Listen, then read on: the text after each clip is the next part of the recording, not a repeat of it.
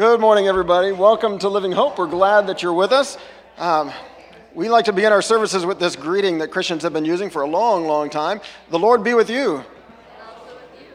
Thank you. Whether you're here with us in the room or whether you're joining us online, uh, we believe that the Lord is with us, that as we gather together to worship Him, that He meets us right where we are. And I don't know about you, but I'm thankful for that. Because, uh, you know, some mornings we're like ready to go and we're full of joy and we feel close to God. Other Sundays we, uh, we show up and that's about it. Like, you know, my body is here, but barely, you know, and our minds and hearts are still distracted by a hundred other things. And uh, it's good to know that God meets us in the reality that we live in, not in some imagined, I've got it all together reality that none of us really ever inhabit for very long. I was glad when they said to me, Let us go to the house of the Lord. And now here we are, standing inside your gates. All the tribes of Israel, the Lord's people, make their pilgrimage here. They come to give thanks to the name of the Lord. Lord, we do thank you that we are in your house this morning. I thank you, Father, for the opportunity to worship you in song and through hearing your word, Lord, and in communing together in fellowship with my brothers and my sisters that are here. Lord, I thank you for your spirit. And yes, Lord, we, we plead with you for your spirit to fall fresh this morning. Lord, it's, it's, been, it's been a while, it's been a long time and things are starting to open back up and starting to be feel more normal. And Lord, a refreshment from your spirit would feel so good right now. But Lord, even if we don't feel anything, we know your spirit is here. We know your spirit is alive and active. We know your spirit is moving in this place, regardless of how we feel. I thank you for that, Father. And I thank you for the way that you are going to speak through Pastor Rich this morning. I thank you for the word that you've already given to him to bring to us this morning. I thank you, Lord, for calling us together.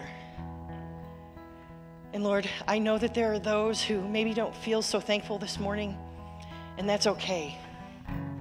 We can still choose to be thankful, we can still choose to have joy we can still choose to trust you regardless of anything that may be going on in our lives. So, Lord, be dear, be near, and be close this morning. And we lift all of this up to you, asking you to bless us as we gather. We pray this in your precious holy name. Amen. The peace of the Lord be with you. And also with you. Now, wave. We're still waving. We're not quite ready to start wandering yet, but wave at each other as you have a seat and as Pastor Rich comes and shares with us. Oh, thank you, Pastor Judy. And just if you're in the room, obviously, we would love to connect with you. Uh, if you're watching online, we would really love to connect with you because I can look out and see who's here today and smile and, and have a little chat, but I can't do that with you online. So please reach out, comment, let us know you're with us, or go to livinghope.info slash connect and fill out that little digital connect card. Um, share with us how we can pray with you or some feedback or anything like that. If you're here in the room, you can do that too, or you can grab one of the little green cards back there by the offering box and, uh, and fill that out. Just drop it in the box, and if you're giving today, you can drop that in there too, or you can go to livinghope.info slash give and, uh, and give today. That works. Um, Thank you to all of you who have given so generously, so faithfully, and thank you to the 40 some people who showed up yesterday across the street at Old Fairgrounds Park for the uh, Global 6K for Water. There were 67 people, I think, that registered to be a part of Team Valpo, and we already knew that some of you weren't going to be able to join us uh, in person, but uh, some of you already today have been saying, like, oh, yep, finished our 6K yesterday, or I did mine on the treadmill, or, you know, doing mine tomorrow, or whatever. Uh, we were, uh, we were able to Let's see, I just saw an update from World Vision this morning. It's over $2 million raised, and I think that's just US numbers, so we haven't got the numbers from around the world yet. So, over 40 something, 43,000 people uh, will have clean water because of our collective efforts uh, of giving and uh, walking. And so, thank you. I think, can we like applaud that? That's, I think that's something. I want to I want to applaud those of you who uh, who participated and uh, and World Vision. Um, I, you're not watching right now, but thank you, World Vision, for, for letting us partner with you and to be a part of this. Uh, it's so, so cool to be a part of that. Um, it, we've got valpo6k.com uh, on the screen because you can still go now. You could still donate if you wanted to, uh, or you could also go, and there are directions there for how you could join the team for next year. So they already have the date, May 21st, 2022 is the Global 6K for Water next year. If you sign up before the end of May, there's a little promo code you'll, you'll see there that. Um, uh, we'll give you half off your registration. If you already know, like, hey, I'm doing this again next year, um, well, there's donors that are trying to encourage people to sign up early and are going to cover the other half of your registration. So if you want to do that, you can go to Valpo 6K, just scroll down and the promo code's there. You can click on the link to join the, the team for next year. Uh, and, uh, and yeah, we'd love to have you as a part of that again with us next year. Uh, somebody came in this morning saying, So, shaving your head, doing the orange mohawk thing? And I said, Well, we didn't get 100 people signed up for it. So, no, not this year. Um, but uh, if next year, if we have 100 people registered for it, uh, Katie's back there like, like, yes, let's do this. Uh, she really wants to see me with the orange mohawk, and Stacy really doesn't. I think Stacy would love to see 99 people sign up, you know, and then afterwards a bunch of people donate or something. But um, anyway, all right, so thank you to all of you who've, who've been a part of that. Um, we are in this, uh, this series of messages today answering some of the questions that you have asked. And so you've got uh, some scriptures there in your notes, and I think we'll have them on the screen in, in a little bit. Uh, but today we're tackling questions about uh, people of other religions. And we had a couple of questions come in related to this theme. Um, one of them just was asking, like, what about compassionate, kind, caring, selfless, devout people of other religions? You know, where do they fit in in the midst of eternity? The Bible says, by their fruits you will know them. And we actually were just talking about that a month or two ago. Uh, and there are certainly people of other religions with lots of good fruit. You know, people who, they're not Christians, they're Buddhists or they're Hindus or they're whatever religion or no religion, and they're compassionate and they're kind and they're caring and they're selfless. You know, what do we do with that? What does that mean? I mean, here we are as Christians saying you got to trust in Jesus, you know, to have eternal life. What do we do with all these folks that who aren't trusting Jesus, but their lives I mean, sometimes, frankly, they're kind of putting ours to shame, right? I mean, you, you probably know someone who uh, you can think of right now who's like an example of generosity or an example of kindness. And you think, man, they'd be a great Christian if they could just like believe in Jesus, you know, like get the Jesus part figured out, would you? Uh, we want you on our team. Uh, what, do we, what do we do with that? And somebody else just asked, they said, there are so many different religions and denominations. How do we know we're doing the right thing? And they went on to ask, like, you know, what if there's some uh, other book of the Bible that we just like misplaced along the way or something and we discover it and like, oh, you know, like we were wrong about this or that or, you know, how do we know that we're on the right track? And uh, I, we're going to deal more with the first question than the second one today. Uh, if you are like, you desperately want us to dig into the second one, let me know, and, uh, and we can devote a Sunday to it. Because next, let's see, next Sunday is questions about the Bible. What do we do when the Bible seems to play both sides of a disagreement? Or, you know, two people are arguing about something, they both have scripture verses to back them up. Like, what do we do with that when the, when the scriptures seem to like, how, when, what do we do with that? You know, like is Scripture saying two different things, or are we just misunderstanding, or you know, what do we do with those kinds of moments that we've probably all had at some point? Uh, the Sunday after that, two weeks from today, uh, answering some of your questions about LGBTQ uh, issues, our neighbors, how do we love them, family members, how do we love them, what, is, what does that mean with, uh, with what Scripture has to say, and our own church's position on that. So we're gonna we're gonna go down that road two weeks from today. And then we've got a week that is not, I haven't nailed down which one it is. So if you want it to be this question, it can be, if you want a, a whole Sunday on this. But I do just want to say briefly, uh, when it comes to like different denominations, which that's the word that we use in, in Christian world for like the different groups, like Lutherans, Methodists, Roman Catholics, Baptists, Church of the Nazarene, which is, which is our particular denomination.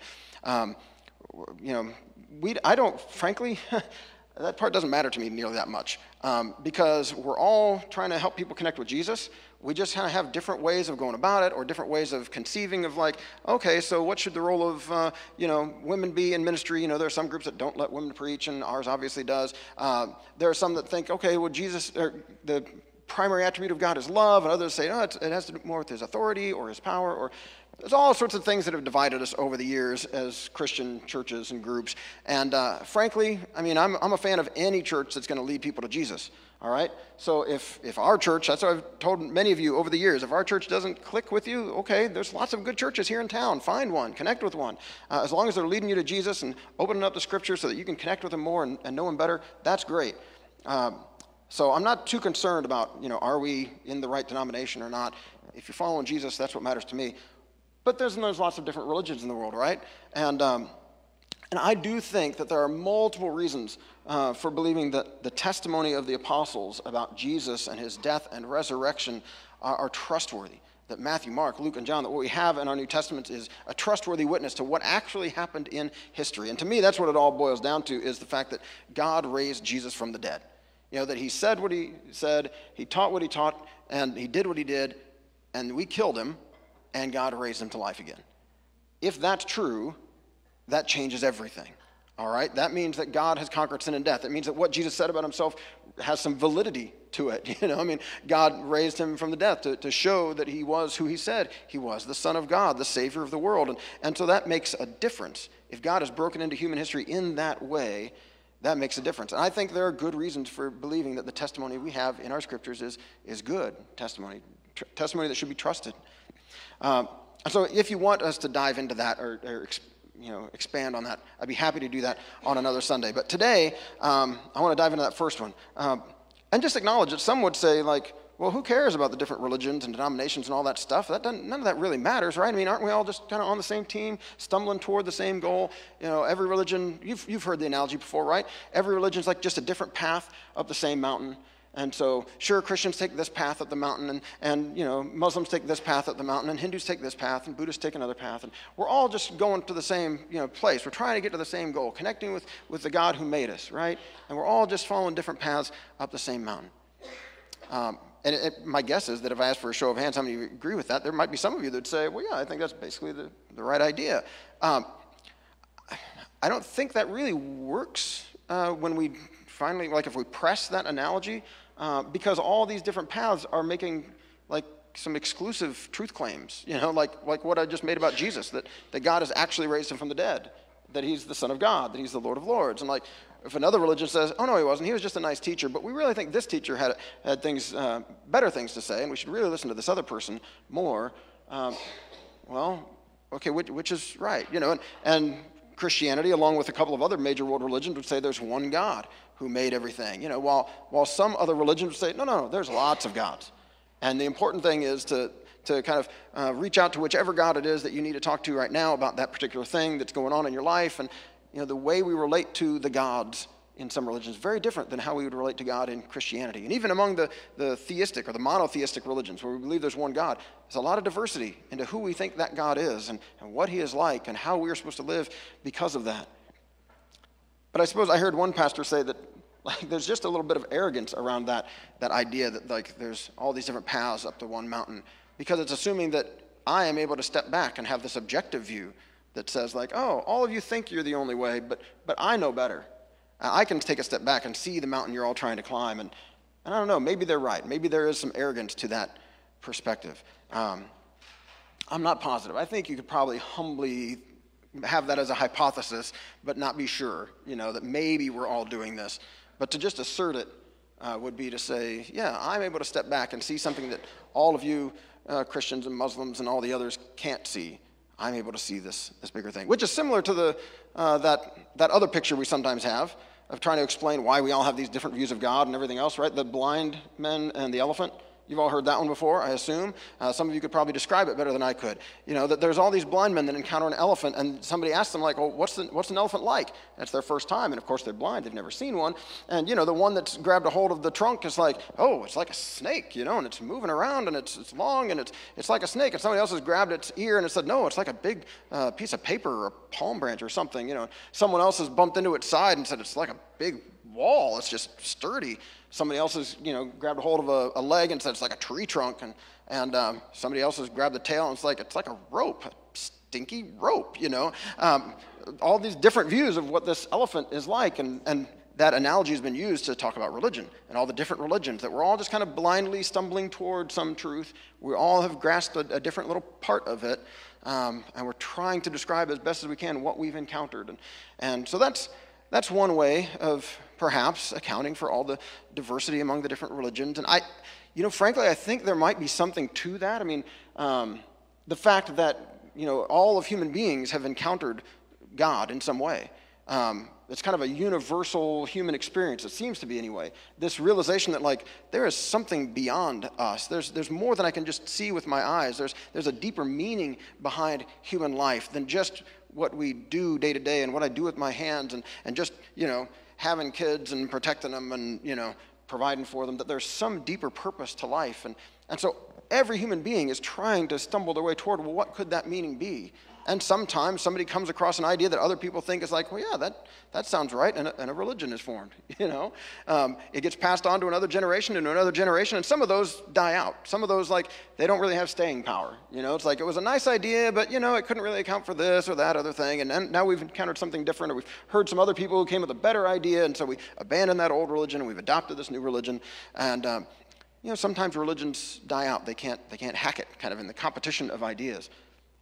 But, you know, here we are a couple thousand years after Jesus, um, and there are multiple world religions um, that have been around for, you know, well over a thousand, two thousand years. Uh, they all seem to be standing the test of time, at least among their adherents. What do we do with that? Are we all just blind and, and stumbling in the dark? Uh, of course, we Christians uh, would say, well, that analogy's good as far as it goes, but and it might explain why there's so much diversity, but we believe that God has like opened our eyes, has healed our blindness, has shined his light and helped us to see him as he really is. Um, numerous places in Scripture describe that as like Jesus perfectly representing the invisible God to us. I failed to get those in your notes today. I'm sorry. There, there are so many scriptures I should have included, and I was realizing as I was looking at it, I was like, oh, I forgot that one, and oh, I didn't include that one. And there are multiple places in Scripture that describe Jesus being the image of the invisible God, that he perfectly reveals uh, our Heavenly Father to us. I guess I, guess I kind of get one in there. But first, uh, John chapter 1, in John's gospel, you know, again, Matthew, Mark, Luke, and John all tell the story of Jesus and his life and his death and his, his resurrection. In John chapter 1, you might remember, he says uh, about Jesus, in him was life, and that life was the light of all mankind. A couple verses later says, the true light that gives light to everyone was coming into the world. We believe that God has revealed himself to us in Jesus, and he's shined his light. We're not just stumbling in the dark, that he has come to us to reveal God to us, full of grace and truth, John says a little bit later. And uh, honestly, this is also, I think, hmm, it's not just that we're all blind and stumbling toward God. I think God wants us to encounter Him. We'll actually see this a little bit later in a passage from Acts. But you know, this, these verses from John are saying, look, this light, what did, it, what did it say? In him was life, and that life was the light of all mankind. That this true light that gives light to everyone was coming into the world. That somehow Jesus is reaching out to every human being on the planet. He's shining his light in a way that it touches everyone. There's no one on the planet that's living just in utter darkness, absent from any of God's involvement or any of his light shining into their path, into their life. And so we shouldn't be surprised when someone of another religion or someone of no religion at all like does something that we think, wow, that that looks a lot like Jesus. That looks a lot like love. That looks a lot like the good thing that we believe God wants us all to live like, you know, the, the, the way human beings ought to be. Like, in my mind, we Christians just say, yep, God is influencing them as well. You know, through their religion that we might believe is mistaken about this or that important thing, especially about Jesus, but you know, God is still at work in their life, and God is helping them to see more than they might see on their own. Um, this is since this is Pentecost Sunday, uh, this is the work of the Holy Spirit in the world. You know, the Holy Spirit reaching out to every single human being who's ever born, who's ever lived, and trying to draw us to God's self, you know, trying to draw us into the arms of our loving Heavenly Father, trying to reveal to us who God is and to help us to, to stumble our way toward Him. Uh, our tradition, uh, which goes back to um, the Methodist tradition, which was started by John Wesley, uh, a good Anglican priest back from the 1700s, uh, talks about this being God's prevenient grace, which is just a churchy word for a grace that goes before us. Before we ever think of reaching out to God, God's grace is already active and at work in our lives. We are recipients of God's grace before we ever are aware of it. And that's what helps us to have some idea that there might be a God who loves us and cares about us. It prepares us to say yes to Him once we encounter Him. So Jesus is shining his light to all mankind. And uh, John chapter 14, a little bit later, Jesus says to his disciples, as, as he's talking about what's going to happen and where he's going to go, and he's, he's talking about going to be with the Father, and, and one of the disciples says, Well, just show us the way. I think it was Thomas. He says, Just show us the way. And Jesus says, I am the way and the truth and the life. No one comes to the Father except through me. If you really know me, you'll know my Father as well. That's one of those places that says Jesus seems to be saying, look, you want to see, you want to know what God is like, you look at Jesus, right? He reveals to us who our Heavenly Father is. Now, this at the same time is a very exclusive kind of a claim. You know, Jesus is saying, no one comes to the Father except through me. And, um, and we can read this, and Christians read this often as saying, like, look, there's no other way. You got to go through Jesus. You got to listen to Jesus, trust Jesus, follow Jesus if you want any hope of connecting with your Heavenly Father. There have been Christians who have read this very differently, who have said, you know what, anyone who makes their way to the Father, they're, they're getting there because of Jesus.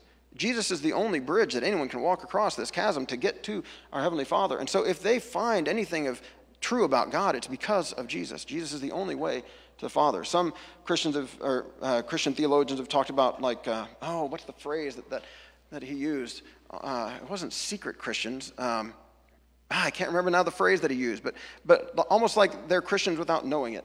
Like they are, they, they are connecting with Christ and connecting with God, with, but they're not aware that that's what's happening because they, they don't know Christ. So they were raised in a religion that, that has taught them something about Christ that's so different than the reality that, that, uh, that Jesus is helping them to come to their Heavenly Father, but they don't, they don't realize it.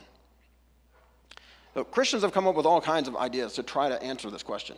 You know, and I, I don't want to I don't want you to think that it doesn't matter what answer you land on yourself, but at the same time, I don't want anyone to encounter like the answer that our particular church has arrived at or that I've arrived at and think, oh, well, if I, if I want to be a Christian, I've got to agree with Rich.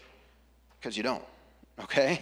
Um, Many of you disagree with me about lots of things, and that's okay. Um, I disagree with myself about lots of things. You know, Young, younger Rich uh, disagrees with the Rich of today, and probably Rich of 20 years from now is going to disagree with some things that I'm saying today, um, because we're all learning and growing and, and discovering more. And, and um, so, hopefully, what I hope is that I don't say anything here on a Sunday morning or on a Wednesday night or when I'm talking to any of you, trying to guide you and help you to, to learn more about God. I hope I never say anything that's like so wrong that it just like takes you off track, right? Or that takes me off track. Uh, hopefully, at least where I'm helping you along, takes positive steps forward, uh, just like I'm trying to take positive steps forward in my understanding of God and, and, um, and what it means to, to live a life that pleases Him. So, I guess I, I just to skip all the other stuff for just a second. There are a lot of things that I think and I'm hopeful for when it comes to like how God relates to people of other religions and all that, and, and, especially that question was like, you know, where do they fit in the midst of eternity? There are things that I'm hopeful for that maybe God will do, that maybe God will uh, be merciful in this way or consider these things. And then there are the things that I'm more certain of because they're stated very clearly in Scripture. Um, so I'm certain that if you trust in Jesus, you will find yourself connecting with your Heavenly Father, the God who made us and loves us. I'm certain that if you, if you listen to Jesus, if you follow Jesus, if you trust in Him, believe in Him, you will have life. You will find your sins forgiven. You will find yourself living a life today and on into eternity that is filled with joy and peace, even in the struggles, even in the difficult times, because God is with you, because He's giving His Holy Spirit to you, uh, because you get to live life with Him. So I'm, I'm certain of that. I'm certain that you won't miss out on an eternity with God if you trust in Jesus. I'm hopeful that when we all stand before God's judgment seat, that there may be some folks who didn't hear the name of Jesus or didn't put their trust in Jesus in this life, that somehow God finds a way to, to give them another chance to, to confront the truth about who God is and to, and to discover that. And I'm actually going to look at one of those in just a moment from, uh, from C.S. Lewis, from a kid's book that I loved when I was growing up. Um, and if I somehow forget to read that little excerpt later, somebody flag me down and say, You didn't read the C.S. Lewis quote. Okay, all right, please. Um, so there are things I'm hopeful for, and there are things I know for sure. All right? So um, I'm going to express some of the things I'm hopeful for, and there are, there are Christians out there who, who firmly believe them, and that I'm just still kind of like, Well, I, hope that that's true. I don't know for sure, uh, but I'm, I'm kind of hopeful that that might be the case. Uh, there was a book several years ago that I came across called a, a, Wideness in God's Mercy. I think it's taken from an old song. I'm saying like there's, there's a wideness in God's mercy, and I'm hopeful that God's mercy is wider than I might imagine, you know, that I might be, than, than I might be aware of.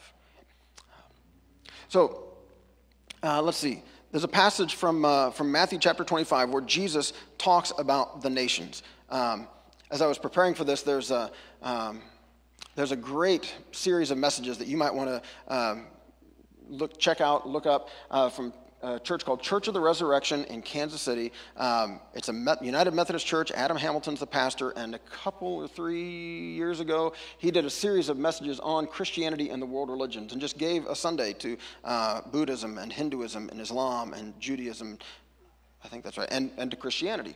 And, um, and interviews some leaders from those different faiths and talks about where we agree, where we disagree, to help us as Christians you know, better love our neighbors and to understand our own faith better. And I didn't re-listen to the whole series leading up to today. Uh, I listened to, to a little bit of it and enough that I remembered like, oh yeah, that was really good. And if you want to learn a little bit more about some of your neighbors and the faith that they, faith that they follow, where we agree and disagree, um, I encourage you to look that up. You can watch them all online. I'll try to link to it on the church's Facebook page later.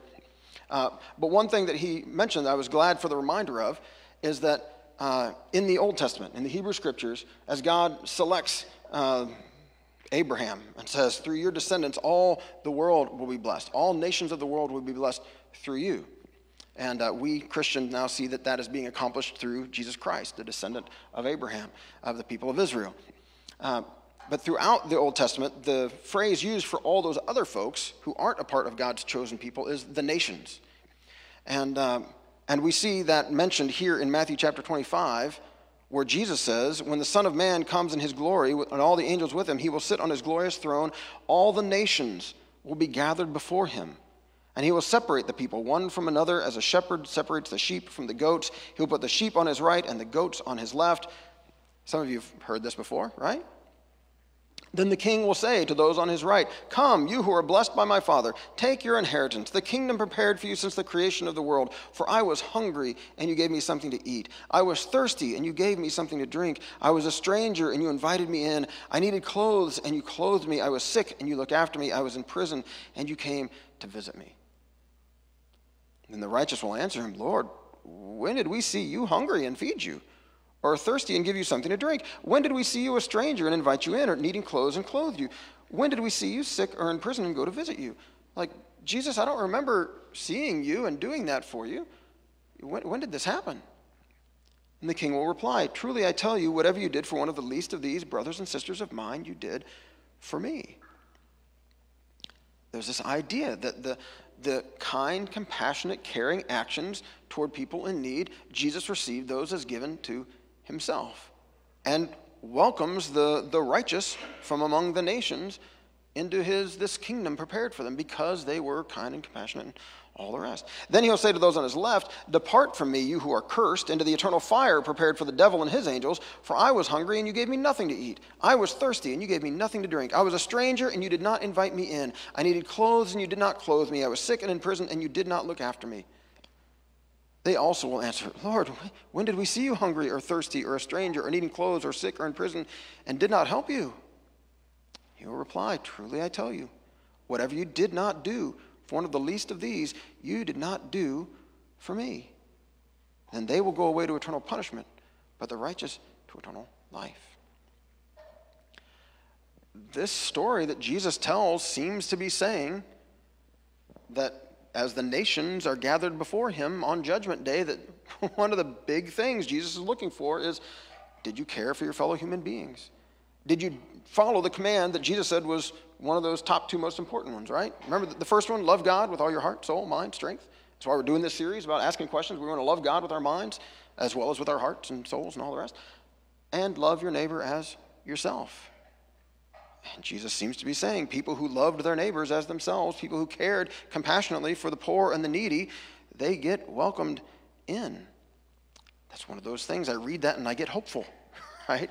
I get hopeful that maybe some of my neighbors and friends who follow other religions, that maybe there is hope for them. If they are able to, to follow the way of Christ, even while not knowing Christ, that maybe there's a possibility.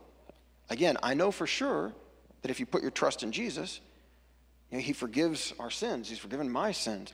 If I put my trust in Jesus and I follow him and listen to what he has to say, well, then I have the, the best chance of actually doing what he tells me to do, of actually caring for the poor and the needy, because that's what he commands me to do. And it's his Holy Spirit that empowers me to do that. See, there are some Christians that would hear that and would say, yes, and the only way you're able to truly live that righteous life is by God's Holy Spirit living within you. You know, and that's why it's only those who put their trust and faith in Jesus in this life who will find themselves among the sheep on that day and welcomed in.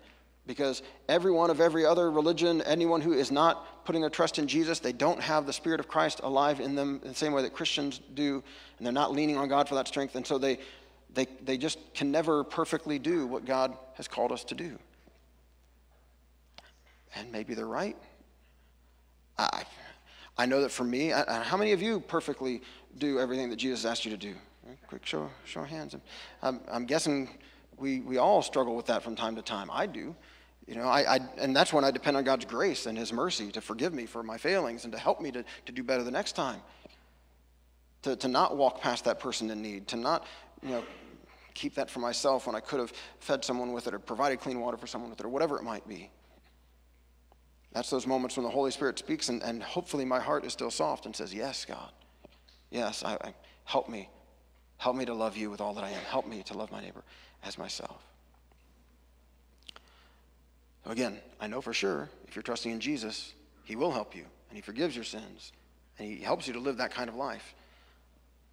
I'm hopeful that perhaps there's, there's some mercy that goes beyond what, what I'm confident in.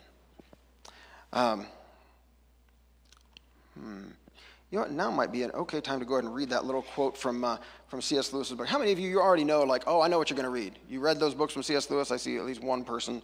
It's, it's the last of his Chronicles of Narnia, at least if you read them in the right order. Uh, it's the last one. Um, the last battle. Maybe, maybe it's that last in all the orders. They, they messed up the order at some point since I was a kid. But the last battle, um, it's the story of, the, of Narnia, Narnia's end. And it's Narnia is, is, the whole thing is C.S. Lewis's kind of analogy for what life is like. You know, there's this the, the animals talk, and Aslan is the king of the beasts, and, and he represents Jesus. You know, it's a, it's a beautiful uh, allegory, and it works great for kids, I think, for helping us make sense of the world and, and of Jesus and all the rest.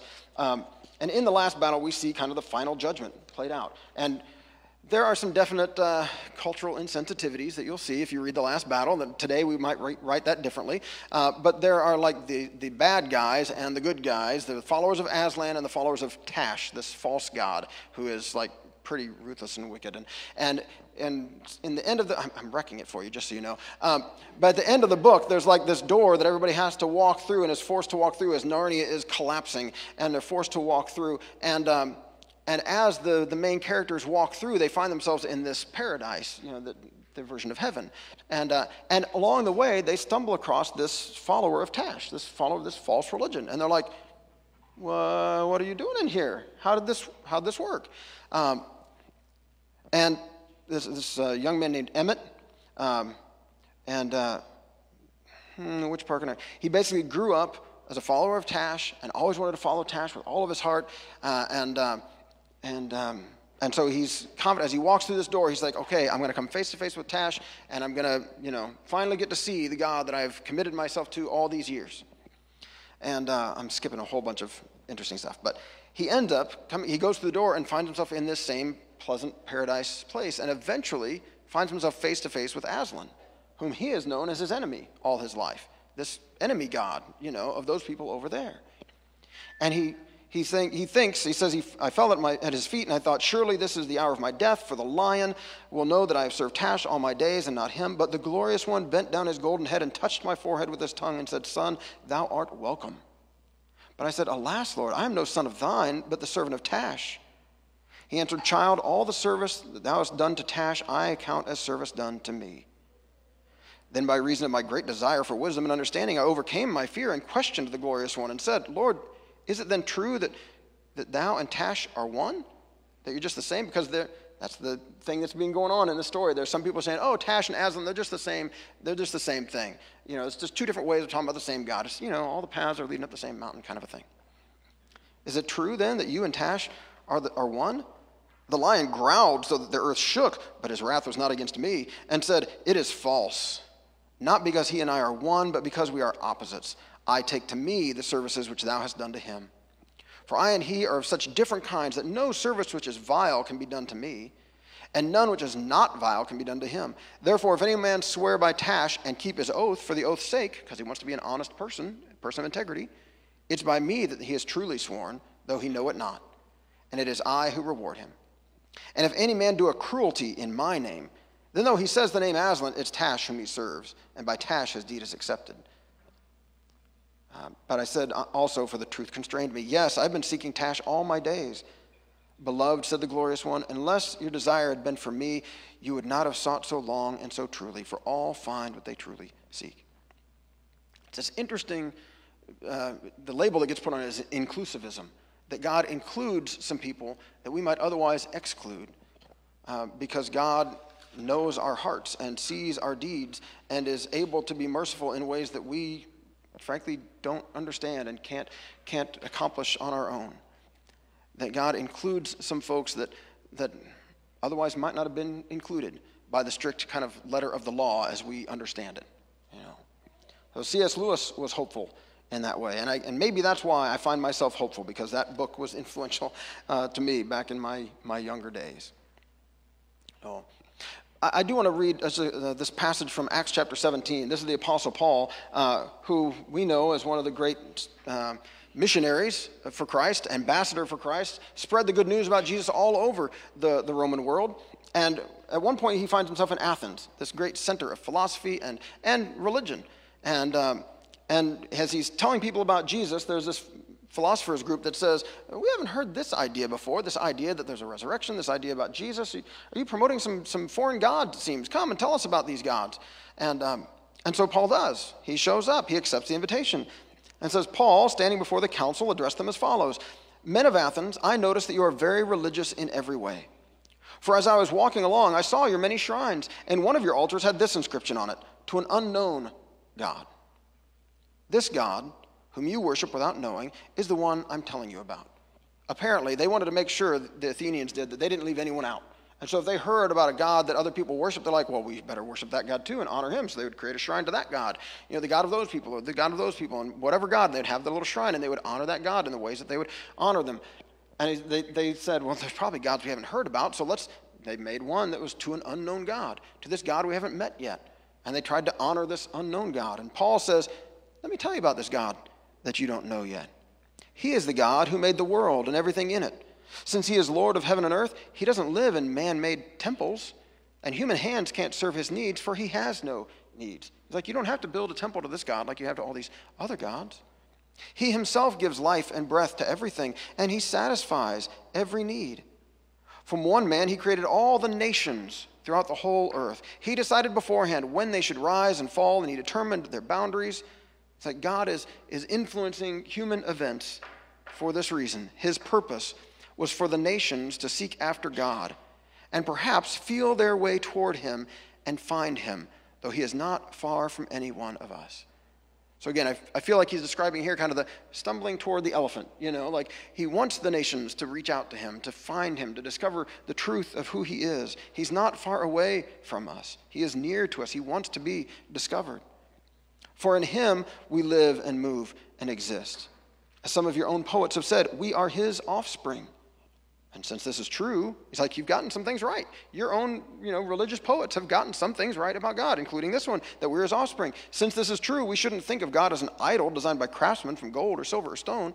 So he has started out by saying, You guys are on the right track about so many things. You're religious, You're, you desire to worship God. Let me tell you about this God you just don't know about yet. Not your fault. You just haven't heard about him yet. Let me describe him to you. And now, as he's describing who God is, he's saying, Look, you don't have to do all this stuff, all this building idols and all this kind of thing. You know, that's, that's been part of your blindness. But now, well, he says God overlooked people's ignorance about these things in earlier times, but now he commands everyone everywhere to repent of their sins and turn to him. For he has set a day for judging the world with justice by the man he has appointed, and he proved to everyone who this is by raising him from the dead. And again, that's that's why I think this whole Christianity thing is true. Because I believe that God really did raise Jesus from the dead. I'm counting on it, staking my life on it, and my eternity on it. That God really did raise Jesus from the dead. And because of that, that, that makes a difference for what we think about the world and about other religions. And, and here Paul is saying, you know what? God has been patient with us, but now he's shown us who he really is. He's been trying to get us to find him, and now he's gone ahead and, and shown himself clearly in Jesus. And a day is coming when we're going to stand face to face with him, and we're going to be judged with justice all the things that we do, whether we are living a righteous life and reflecting Christ in the world or whether we're not, that's gonna, it's going to be made clear. So he's, he's telling us now, now is the time to turn from our sins and to turn to him so that when we face this one who has defeated death and sin, we can do it confident that, that we will be welcomed. And he calls them to this. Um, and this is why we're not a church that just stands up here and says, like, yeah, you know, we're hopeful, and maybe maybe all of our Buddhist and Hindu and other friends, maybe maybe they'll all get in, and we don't just leave it there, right? We're, we're confident of what God has done in Jesus. And we, and we want to be sure that our friends get to spend eternity with us. And we want to be sure that when we all face that judgment seat someday, including them, that we all can stand there confident saying, Yes, I've had my trust in you. You have forgiven my sins. And I haven't earned my spot here. You know, I've just trusted in your grace. And with the, with the talk about feeding the hungry and, and all the rest, there could be a tendency to say, okay, well, then I'll just do that. I'll just be a better person. Like, well, it's not quite how it works, you know. Um, scriptures are clear that um, it's by trusting in Jesus that, that, that we find ourselves rescued from slavery to sin. That's how the Bible talks about it, that we are enslaved to sin. And without Him, we can't break free of those chains. We can't truly live the life He would have us live without His help. In fact, a little earlier in the book of Acts, in Acts chapter 4, the, the disciples are talking to some religious leaders, they're, leaders of their own people. And they say, Salvation is found in no one else, for there's no other name under heaven given to mankind by which we must be saved. As you want to be saved, you want to be rescued, God has sent his son Jesus. He's the only, is the only uh, hand reaching out to us to, to save us, to, to pull us from the fire, to, um, to get us out of the mess that we've made of our lives. He's, he has given us help, He has given us salvation in Jesus. So I wanted to close with that most famous verse from Scripture in John chapter 3, verse 16. For God so loved the world that he gave his one and only Son, that whoever believes in him shall not perish but have eternal life. I don't believe that God is. Uh, sometimes when we think about people of other religions, we think that it's like, like that there are our enemies in some way, right? Like, oh, those people over there, they're our enemies. They're, they follow a false religion. They're trying to shut us down or harm us or whatever it might be. And we look at folks over there as like, you know, we're the good guys and they're the bad guys. And God so loved the world, right? God loves them just as much as He loves us. And there are some things that they're getting right, okay? Right alongside some things that they're getting wrong. And I want to say, just like we're getting some things right, and we're probably getting some things wrong. But that central thing about God's love for us and his gift to us of his son Jesus in my head, I want to say, like, as long as we can get that right, there's so many things we can be wrong about. But if we can get that right, if we can put our trust in Him, well, then He'll help us to figure the rest out. God so loved the world, every last one of us, including all the nations, that He gave His one and only Son. There is a uniqueness to Jesus and the way He reveals God to us. That whoever believes in Him, is open to all of us, shall not perish. And again, that's what our sin does. It, kills us, kills the relationships with others around us. It, uh, makes a mess of the planet that's been entrusted to us, everything. We are in the path of perishing. We're going down that road. He says, if we will trust in Jesus, then we won't perish, but we'll have eternal life. It starts now and continues on into eternity. So I look forward to hearing back from the person who'd asked this question, who's not in the room right now, and, and just find out how, how satisfactory was that. Um, you know, because there's this part of me that again falls back on what the apostle paul said in 1 corinthians chapter 13 verse 12 all i know now is partial and incomplete. Like seeing in a mirror uh, you know there's a lot i don't know. There's some things i do know. I can see it very clearly in that mirror you know. There are some things i know about who god is and who jesus is and what he's done for us. Now, I know that in Jesus Christ, I've, my sins have been forgiven. I know that in Jesus Christ, I have hope. I, I'm hopeful for some other things, but, but I'm going to go ahead and, and not only love my neighbors who follow other religions or no religion at all, but, but I am going to do my best to live in such a way that they might you know, and, and be interested in them in such a way that I might have the opportunity to tell them about Jesus and why we walked for water, or why we are generous to those in need, or why we, you know, feed the hungry, clothe the naked, visit those in prison, all the rest. And I can point them to Jesus just as someone has pointed me to him. Let's, let's bow our heads and let's pray before we celebrate communion together today. Thank you, God, for your love for us that we see revealed in Jesus Christ. It is, that, that part is so clear to us, God. That there is not a single one of us that is beyond the reach of your love and your grace, no matter who we are or what we've done or what religion we might have been raised in or none at all. God, you desire to have a relationship with us. You long to, to bring us to yourself, to embrace us as your children.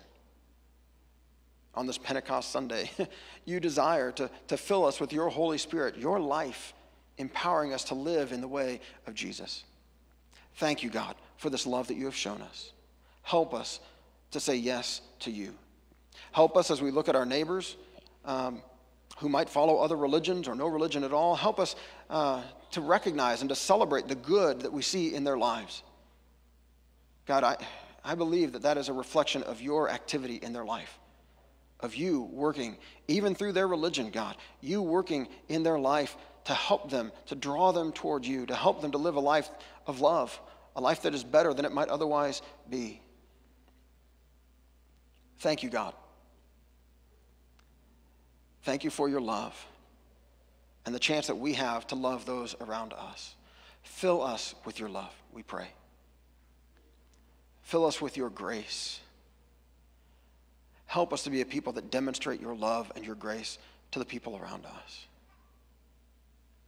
Thank you, God, that in, um, in just a few moments we're going to have the chance to celebrate this sacrament of Holy Communion, reminding us that we have communion with you because of Jesus. We give you these gifts of bread and juice, and we pray that by your Holy Spirit's presence among us, that we might meet our crucified and risen Savior in his body and in his blood. We offer you ourselves with all of our questions, with all of our uncertainties, and our, uh, the things we're getting right and the things we're getting wrong. God, we, we offer all of ourselves to you. Thank you for forgiving our sins. Thank you for giving us life. Would you fill us with your Holy Spirit today so that we might live in this world as your sons and daughters, as the body of Christ, as people who live in the way of Jesus? Thank you, God. We pray all this in Jesus' name. Amen. Would you pray with me the prayer that Jesus taught us? Our Father, who is in heaven, hallowed be your name. Your kingdom come, your will be done on earth as it is in heaven. Give us this day our daily bread, and forgive us our trespasses, as we forgive those who trespass against us. And lead us not into temptation, but deliver us from evil. For yours is the kingdom, and the power, and the glory forever and ever. Amen. Amen. In just a moment, uh, we'll take the little cups of bread and juice that we have on our tables, and we'll celebrate. And if you're watching with us from home, now's your chance, if you haven't already, to gather some elements together. Um, thank you, God, for the gift of your Son, for the gift of your Holy Spirit, who meets us here, who invites us to Christ's table. On the night that Jesus was betrayed, he took bread, uh, gave it, gave thanks for it, gave it to his disciples, and said, "Take this, eat it. This is my body, broken for you." When you eat this, do it in remembrance of me. Let's take and eat.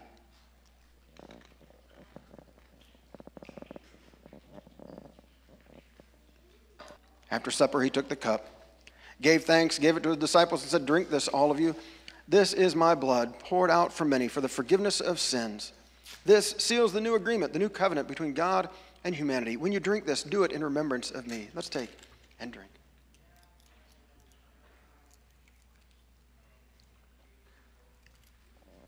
Thank you again, Lord Jesus, for giving all of yourself to us, holding nothing back, showing us the, the extent of God's love for ordinary, messed up, confused people like us. Continue to show yourself to us. Continue to clear up confusion. Continue to help us to be um, fully invested, to put our full trust in you, to follow you, Lord Jesus, as you lead us to our Heavenly Father and to life. Fill us with your Spirit today. I pray once again so that your love and grace might flow out from us to everyone that you send us to this week. Thank you, God. We pray this in Jesus' name. Amen. Amen. The Lord bless you and keep you. The Lord make his face shine upon you and be gracious to you. The Lord turn his face toward you and give you peace. Amen.